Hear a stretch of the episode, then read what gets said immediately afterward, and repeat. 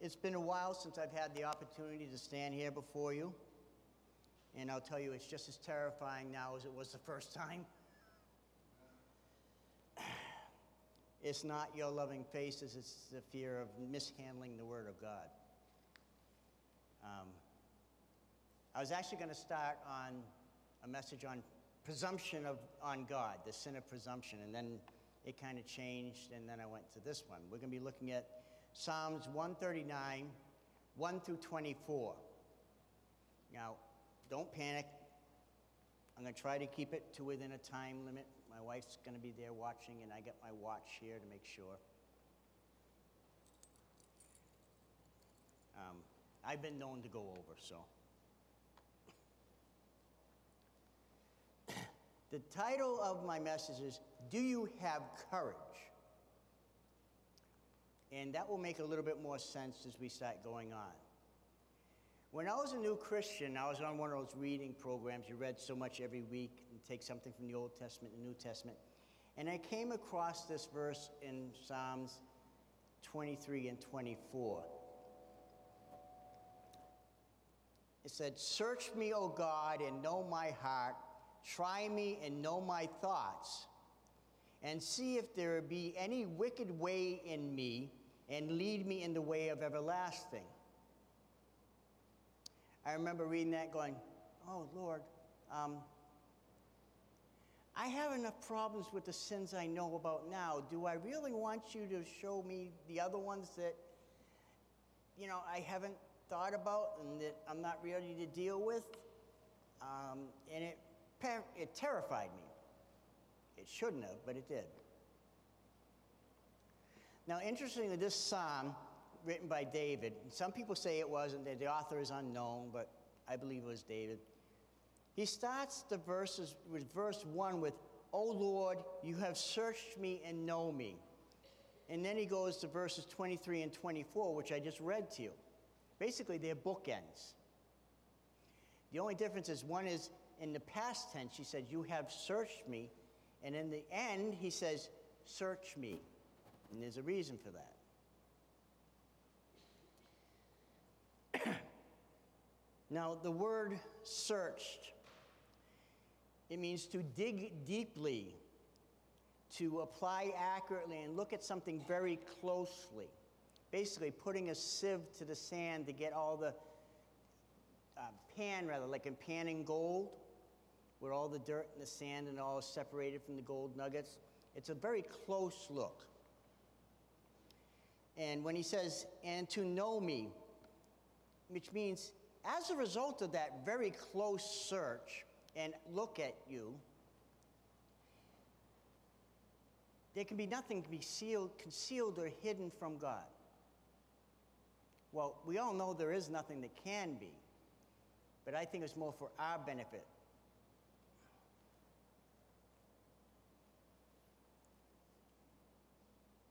I'll be breaking down the verses as we go along because this is the beginning of the bookend where he says, You searched me. Because then David goes on to, like in verses 1 through 6, God knows there is in David's heart and our hearts. He knows what's there. There's no question, right?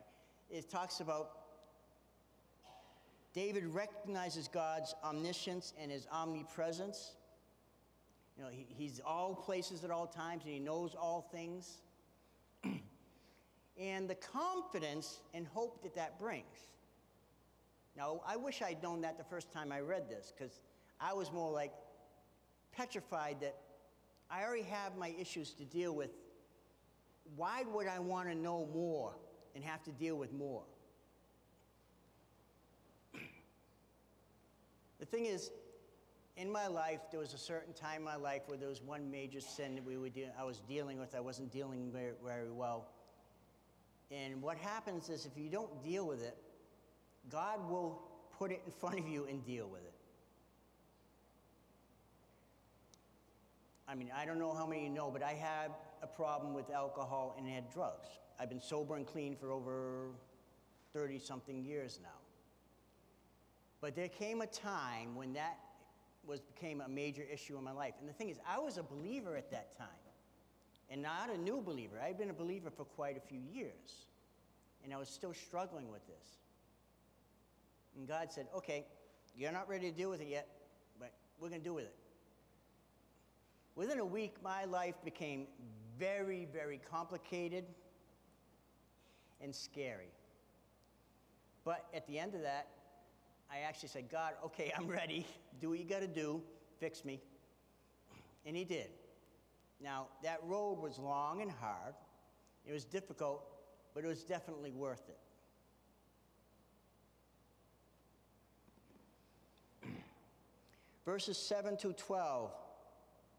Again, it's part of an initiative. He talks about how God is everywhere in all ways in all presence. Now, he says in these verses, it's like, from the height of heaven to the depths of Sheol. And depending on what translation you use, it's hell or Sheol, but I believe it's Sheol is the accurate. God is there. From the east to the west, the distance as far as from the east and the west, God is still there. You can't not hide from him no matter how far you go. No matter how dark, what depths you sink into and what darkness you sink to, God is there because he is light and he will always in light. So you can't hide in darkness. That should give us some confidence. As believers, no matter where we are, no matter what situation we're in, no matter what's happening in our lives, God is watching us and looking over us. Now, on the other side, have you ever had a sin that you just didn't really want to give up yet? It's something you didn't, you know, you tucked it away, you know, thought it was under control. Every once in a while, you'd take it out and give it some attention, look around, tuck it away again. Well, I hate to tell you, God knows those. And depending on the timing, He will deal with it. Verses 13 through 16. God knows in, in the scripture his life past, that's David's, but he also knows ours. He created us. He knew us before the foundation of time. He saw us being not, I mean, he knitted us in our mother's wombs. His eyes have been on David in, the, in this, but also on us from the beginning of our existence. verses 17 and 18, he's talking about God's thoughts towards him and us are precious and numerous as the sands. So not only is he watching and looking at us, he's always thinking about us. And his thoughts about us are precious and more numerous than the sands on any beach.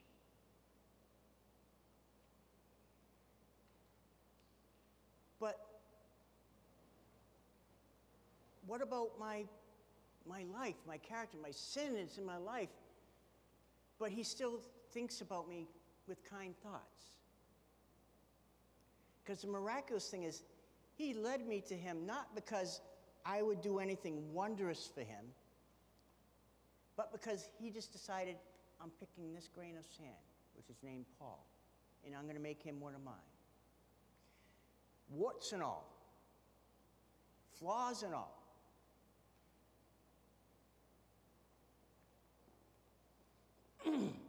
In verses 18 through 22, David expresses his strong dislike of sin. He actually said, I hate sin and the way of sinners as a way of expressing his love for God and God's righteousness. Because God is that way, I too do want to dislike sin. I want to dislike the way, the, the world of people who are participating in, in the sins.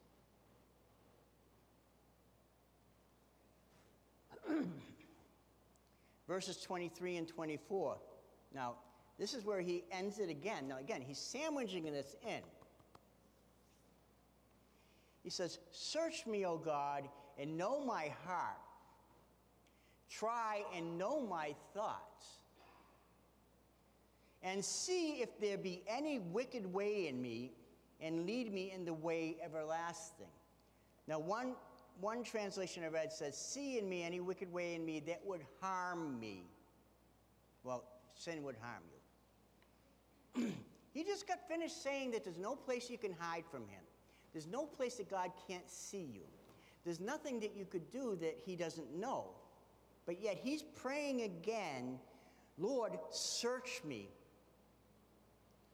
try me.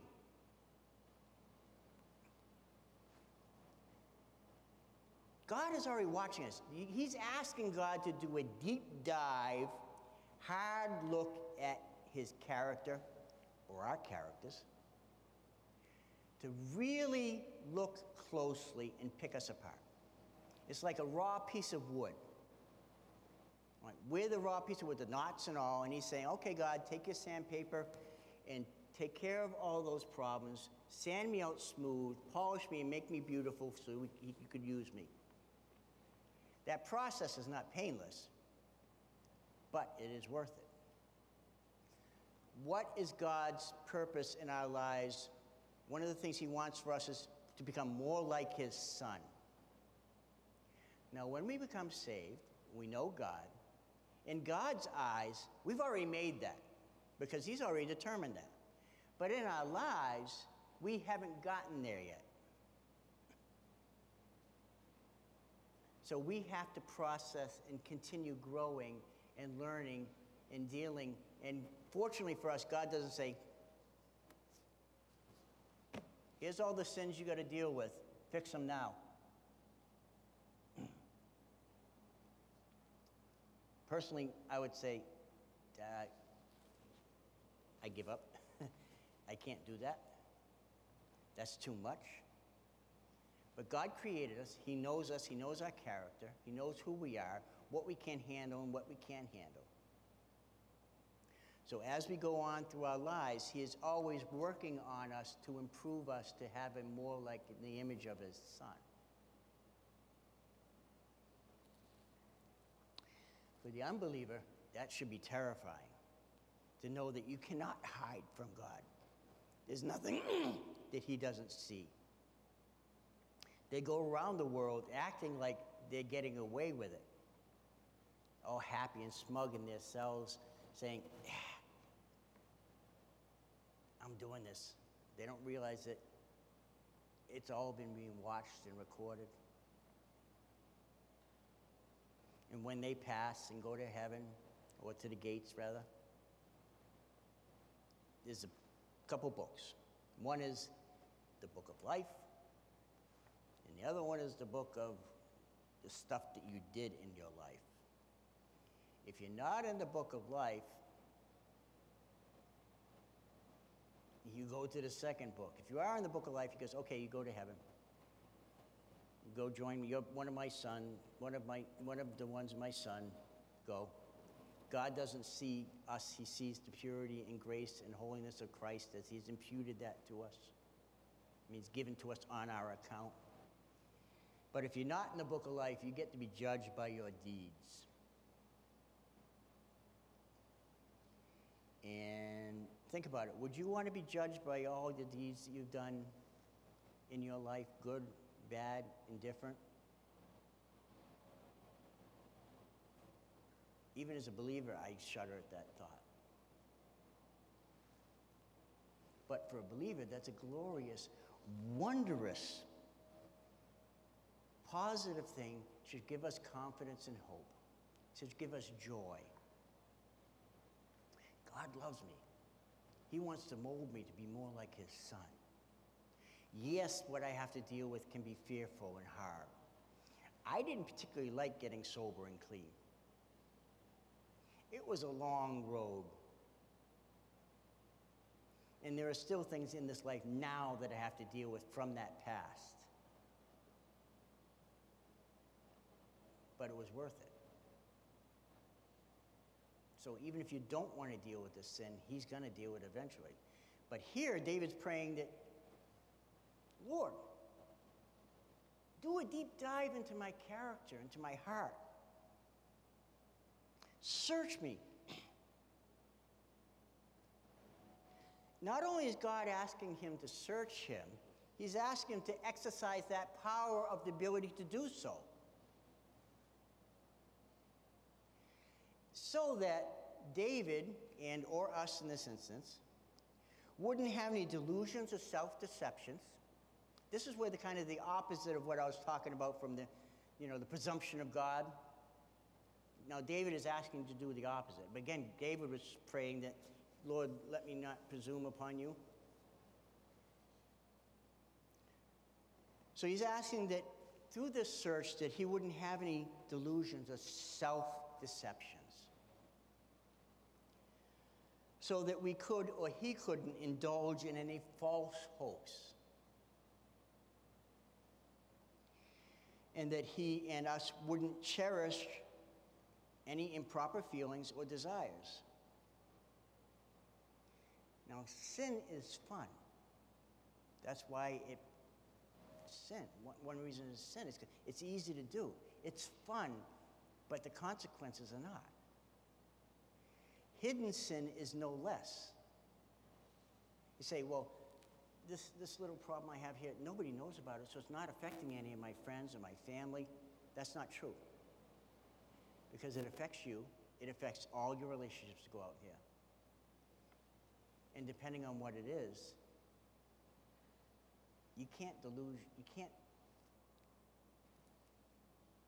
fool yourself in believing that it has done nothing. It, you can't have any delusions about it. It's there.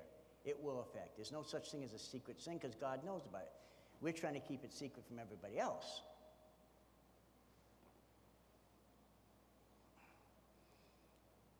And he says, and know my heart. He's asking God to look in and know and see what's in his heart, what's in his thoughts, what's in his actions. It says, try me. That means to test. All right, God, I've said you I want you to see these, but do you really want to be proved that you've dealt with this? David's saying, Test me on it, Lord. You find something and you tell me about it. Test me to see if I'm really going to do it. It's a test like they do on to see how pure gold is. Do you know how they purify gold? They put it in a special pot and they heat the living daylights out of it until all the dross, that's all the impurities, all the dirt, and all the things that aren't gold, float to the top. And then they separate that out. And then they heat it up again to make sure they got it done. It's under extreme heat. So you're asking God to test you under extreme situations to make sure that you're pure, which we're not. We can never attain that, but we can still maintain the stride forward, the attempt to go forward. And then he says, and know my thoughts. Mm. He goes a little bit more than he does in the beginning. Because he said, and know me, but now he says, and know my thoughts. He's asking God not only to examine him, but examine his outward actions and conduct. Okay, that's the stuff that we show everybody. That could be the false face that we put on for everybody that's around us. But he's also asking God to examine the purpose, why we do what we do. What occupies our mind, our imaginations, and our memories. What controls our wills. So, what are the underlying motivations for doing what we do? We don't always know them. Why we act in a certain way, why we get angry at a certain person. If you search it, you will. There will be some inkling of something. But David is asking God to really, really root all this out and look at me really close. Not saying that God doesn't, but he's asking God to use that power he has for real, real close sifting of our character.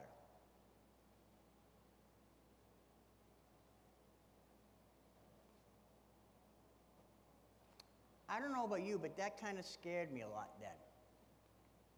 And it kind of scares me a little bit now, but I know it's a good thing. And I know that everything God does for us, everything from His hand is for our benefit because He loves us.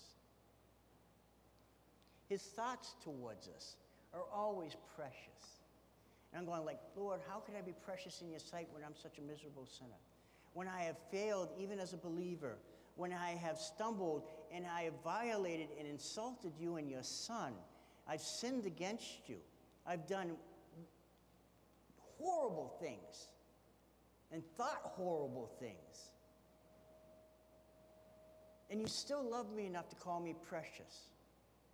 And you still care about me. How wondrous is that? God sees the finished work in our lives. He doesn't see the work we're doing now. Not that He's not aware of it, but in His mind, we're already done. We're already sanctified. We're already in heaven glorifying His Son, Jesus Christ. We're already like His Son. We've already been molded like that, but we have not. He sees, but He knows the difference. And He works on those things. And it still brings me to wondrous and trembling that He still picked me. I'm not perfect. No way am near my perfect. In no way was I even worth it before my salvation. I grew up in a household, my father was a Methodist minister. He never talked about the Bible in the household. I went to Sunday school. I went to the church when he had his messages, but I was young enough I didn't really remember him. He had left the ministry, retired early.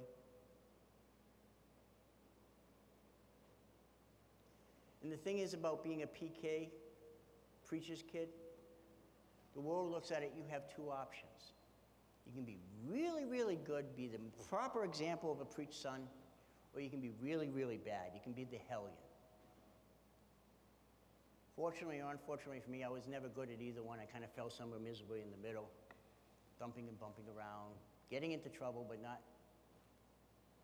well, yeah, I, I won't go there. So I was mediocre. But even that was good providence of God. I came to faith in Jesus Christ after I got married and before I had my first child.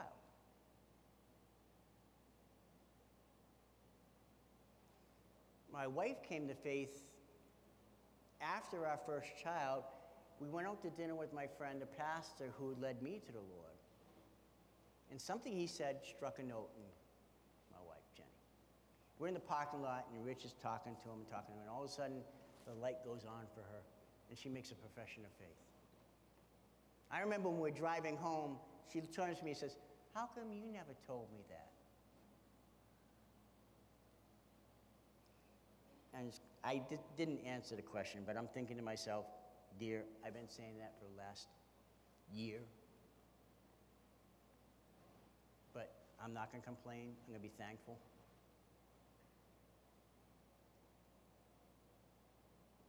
I have a question. What one of us would be willing to let our closest friend know your most inner secrets and sinful, sinful thoughts? How about just your most inner secrets, never mind your sinful thoughts? Are there things that you have not shared with even your spouse because you're so worried about? Not that they wouldn't forgive you or understand, but that the fact that it would change your perspective on how they looked at you. Your perspective would change on how they looked at you because you think this sin or this problem is so grievous. Now, I'm not saying go right home and share all your stuff with your spouse that you've done and things that, you know, maybe get you kicked out of the house or not sleeping on the couch. But by sharing, you have taken away a tool of Satan. He will not be able to use it against you if it's known. if it's been brought out into the light. There have been sins in my life that I've only shared with maybe five people. But once I did that, the burden of him being able to say, hey, I'm going to get to you using this. I'm going to bring this back to your memory. And, then, you know, that, that shameful thing you did. You remember that? And I can say to him, yeah, but I've been forgiven for that by God. And it's not a secret anymore. I have people I can share now if I have problems. I have times with dark thoughts and I'm dealing with issues that I can go talk to.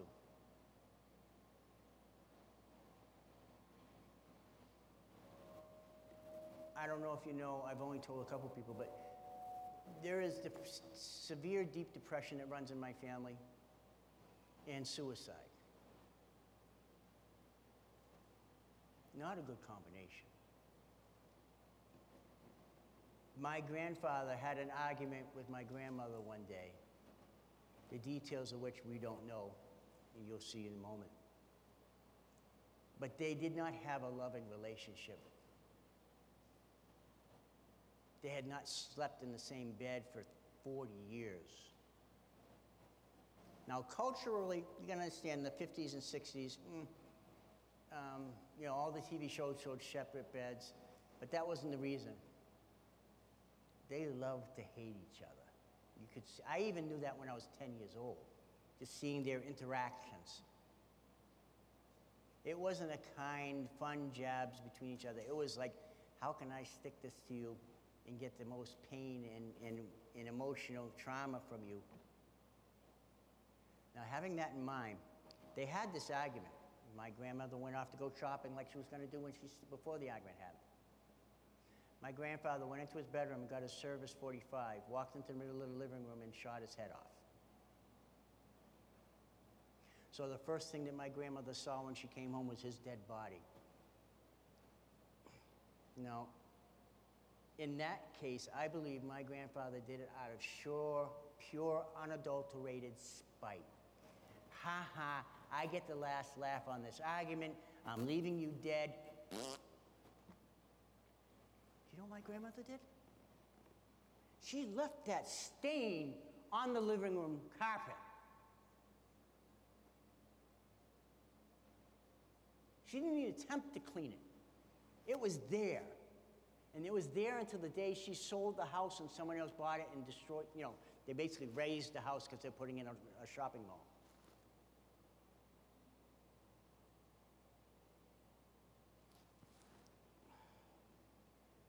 I can't understand the depths of something like that goes. Such spite for somebody that they're willing to do that.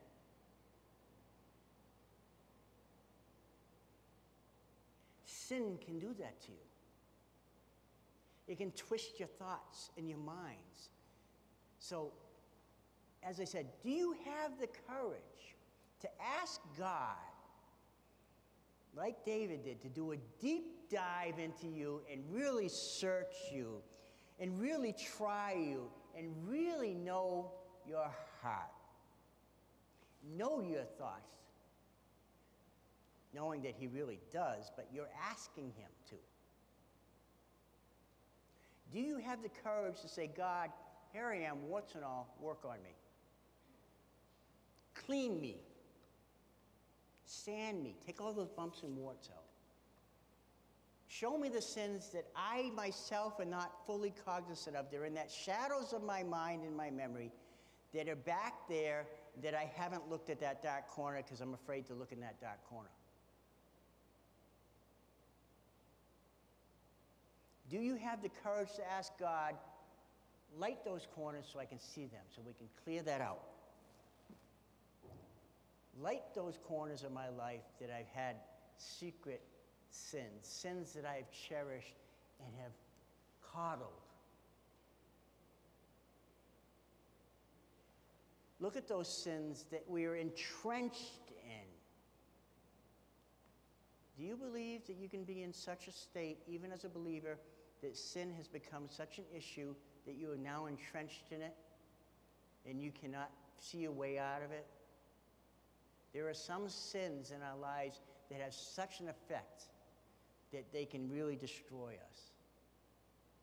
And continuous and saying, God, I'm sorry, please forgive me, I won't do it again. You really don't think it's that bad, do you? Well, that's presuming on the good grace of God. If it wasn't for His grace and His glory and love, we wouldn't be here to begin with. Someone can become so entrenched with sin that God will deal with it. In my life, my drinking and my drug abuse it was an entrenched sin. He dealt with it. To the point where he says, Are you ready yet?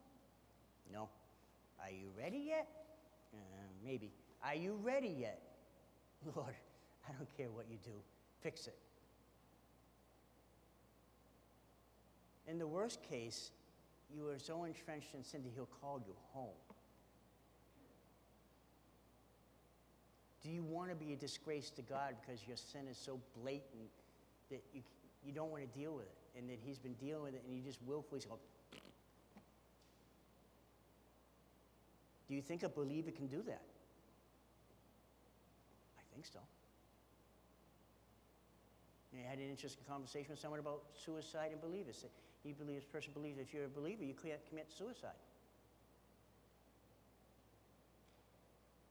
Now, the problem is, I have a personal view of this. Now, this is something I haven't told many people. I was this close to killing myself as a believer. Had gun in hand to my face. God and His providence brought my memories to my grandfather and what he had done, and how and why he did it, and the suffering that he created when he did it. And he stayed my hand. Can a believer be so confused in his life and so muddled in sin that he can make those mistakes? I believe so. But that's because you haven't dealt with them. Here, David's asking you to deal with these so that I can be useful to you, so that I can see the world and the sins of the world and hate them as much as you do. I can see the sins of the world and the sinners and hate them as much as you do. Be of, not of the world. We all have to be in the world, but we don't have to be of the world. We don't want to be doing the things of the world. You see something that you know is wrong, you don't want to just not say anything. Because all bad things and bad people need to do for them to succeed is for you to say nothing. Now, it could be a little thing. I belong to a small talk group. And one of the guys' language is a little bit on the coarse side. I didn't say anything in the group, but I private messaged him saying, you know, I'm sorry, Dave, you have a point, but I have a problem with the language you're using, it. I find it very offensive and hard to listen to your argument because of the vulgarity and the offensiveness of the language. Would you please try not to use that language? Because you have valid points, but I have problems filtering it through the profanity.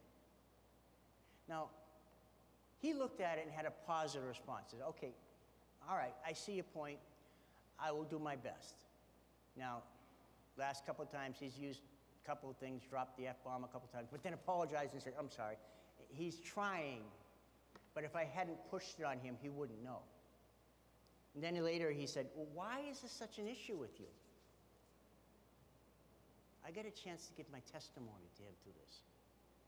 I said, Well, I'm a professing believer in Jesus Christ.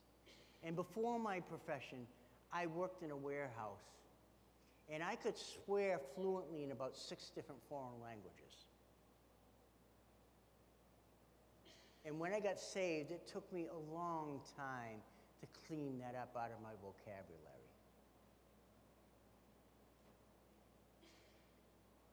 And when I hear that, it actually causes me pain to hear those words, and I, because I just don't want to go back there again.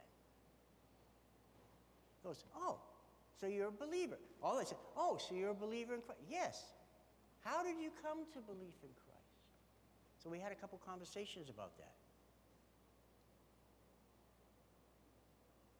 Now, I live in the middle of nowhere. I'm semi retired or forced retired. And I spend an awful lot of time on my own at the house because my lovely wife works a lot. So I got me and the dogs for company. My neighbors are pretty much antisocial, the ones we have. So I have no real interaction with a lot of people. So this was a joy that I was able to, to, to share my witness to somebody.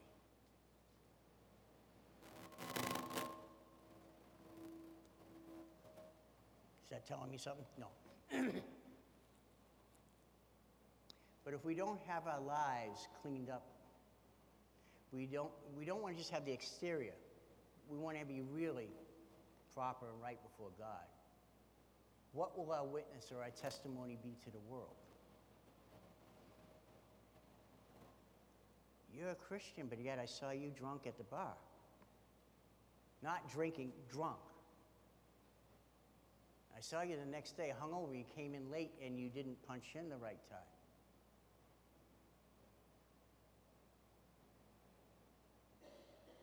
See, these things do affect us. They do affect all the things around us. And people are watching us, whether we believe it or not. The unbelieving world wants you to trip up, and they want to point it out to you. They get glee out of it.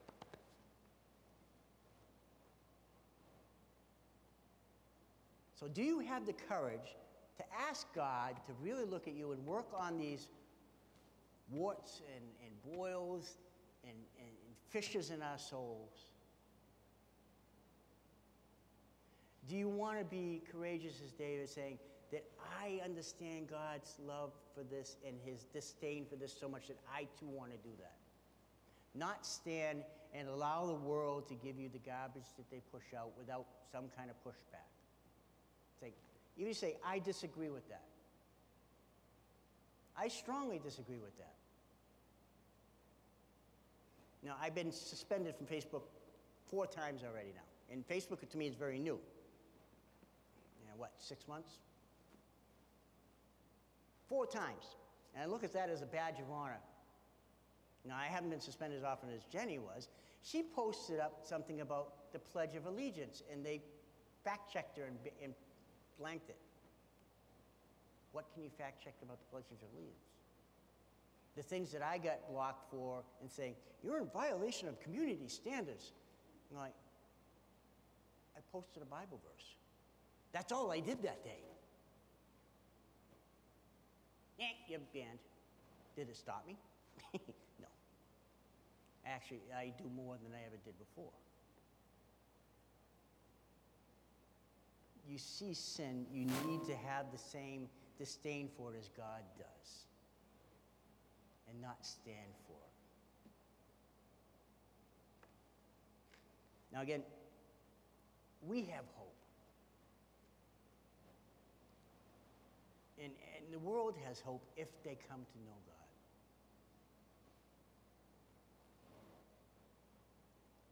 I'm going to read this verse, and I was really debating on what verse I was going to use for the closing and how into it I was going to get. In actuality, I spent more time on that than the other stuff. Well, typing's not my strong point, so it took me an hour and 45 minutes to type it up, and it wasn't even quite correct until Jacob helped me and fixed it. Um, I type like this. Backspace, that's wrong. So it's not a fun thing. So I had several verses I typed up and I go, no, no, no, no, no, no. And I'm sitting there going, all right, Lord, I just got to take a back, step back and pray on it. And this is the verse he finally spoke to me about.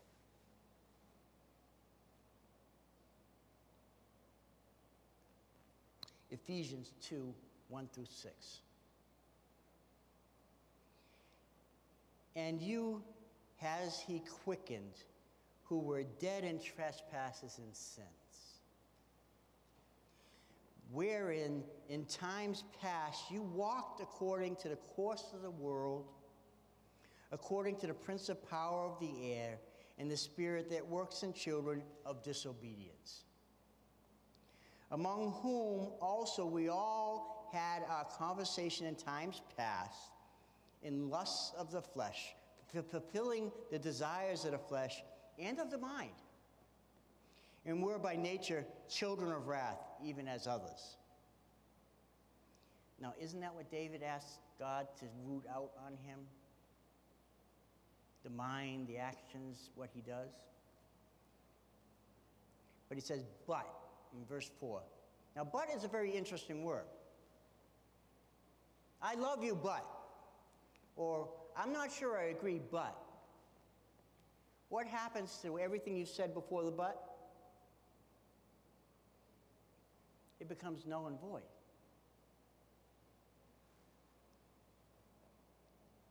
So he says, We're children of wrath, even as others. But God, who is rich in mercy, for his great love, which he loved us, even when we were dead in sins, has quickened us together with Christ. By grace you are saved. And he has risen us up together and made us sit together in the heavenly places in Jesus Christ. So we were of the world. We were sinners. We participated.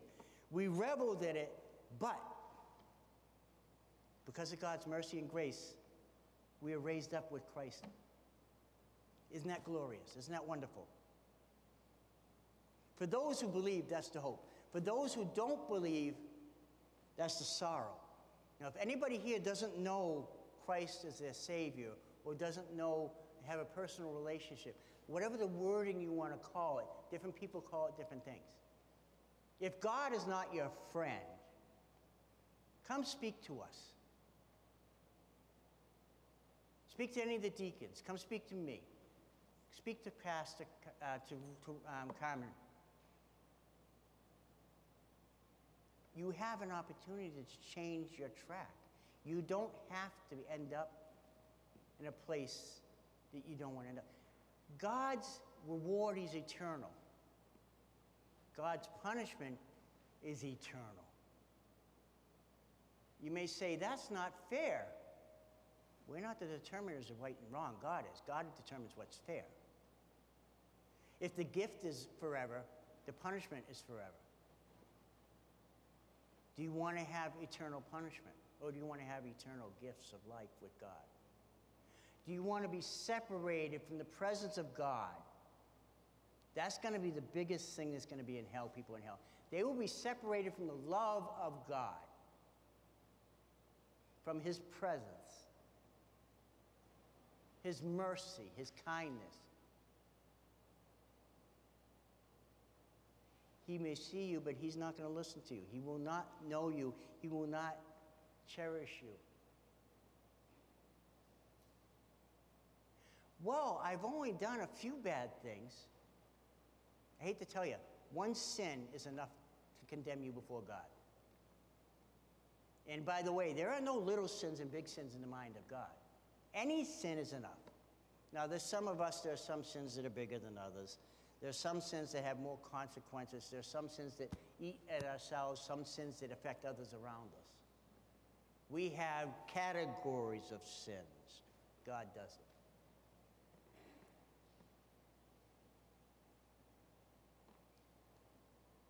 So, do you have the courage to ask God to take a deep look at you, to grind those rough spots and those knots out of your life?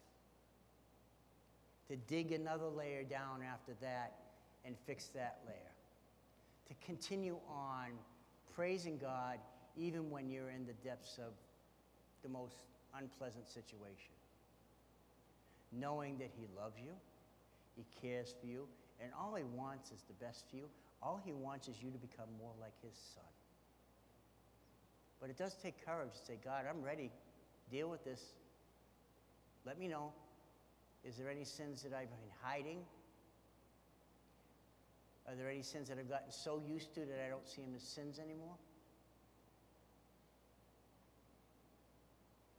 That takes courage. That's what frightened the living tar out of me when I first read it, because I didn't fully understand. I only read verses 23 and 24. It wasn't until later that I went to the other verses. And then I started questioning, all right, why does he start with this and then with this and then what's in the middle? David leaves no questions about God's omnipresence and his all knowing and his omnipotence, where he is and where he isn't. Where could you go that you could escape God? Nowhere.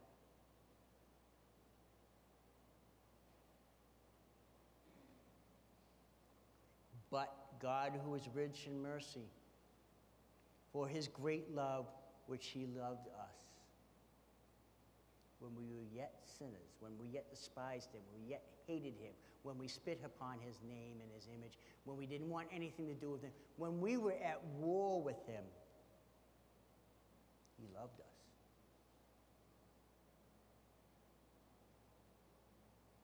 And he brings us to grace. Through grace, he brings us salvation. And he raises us up with his son, Jesus Christ. Isn't that glorious?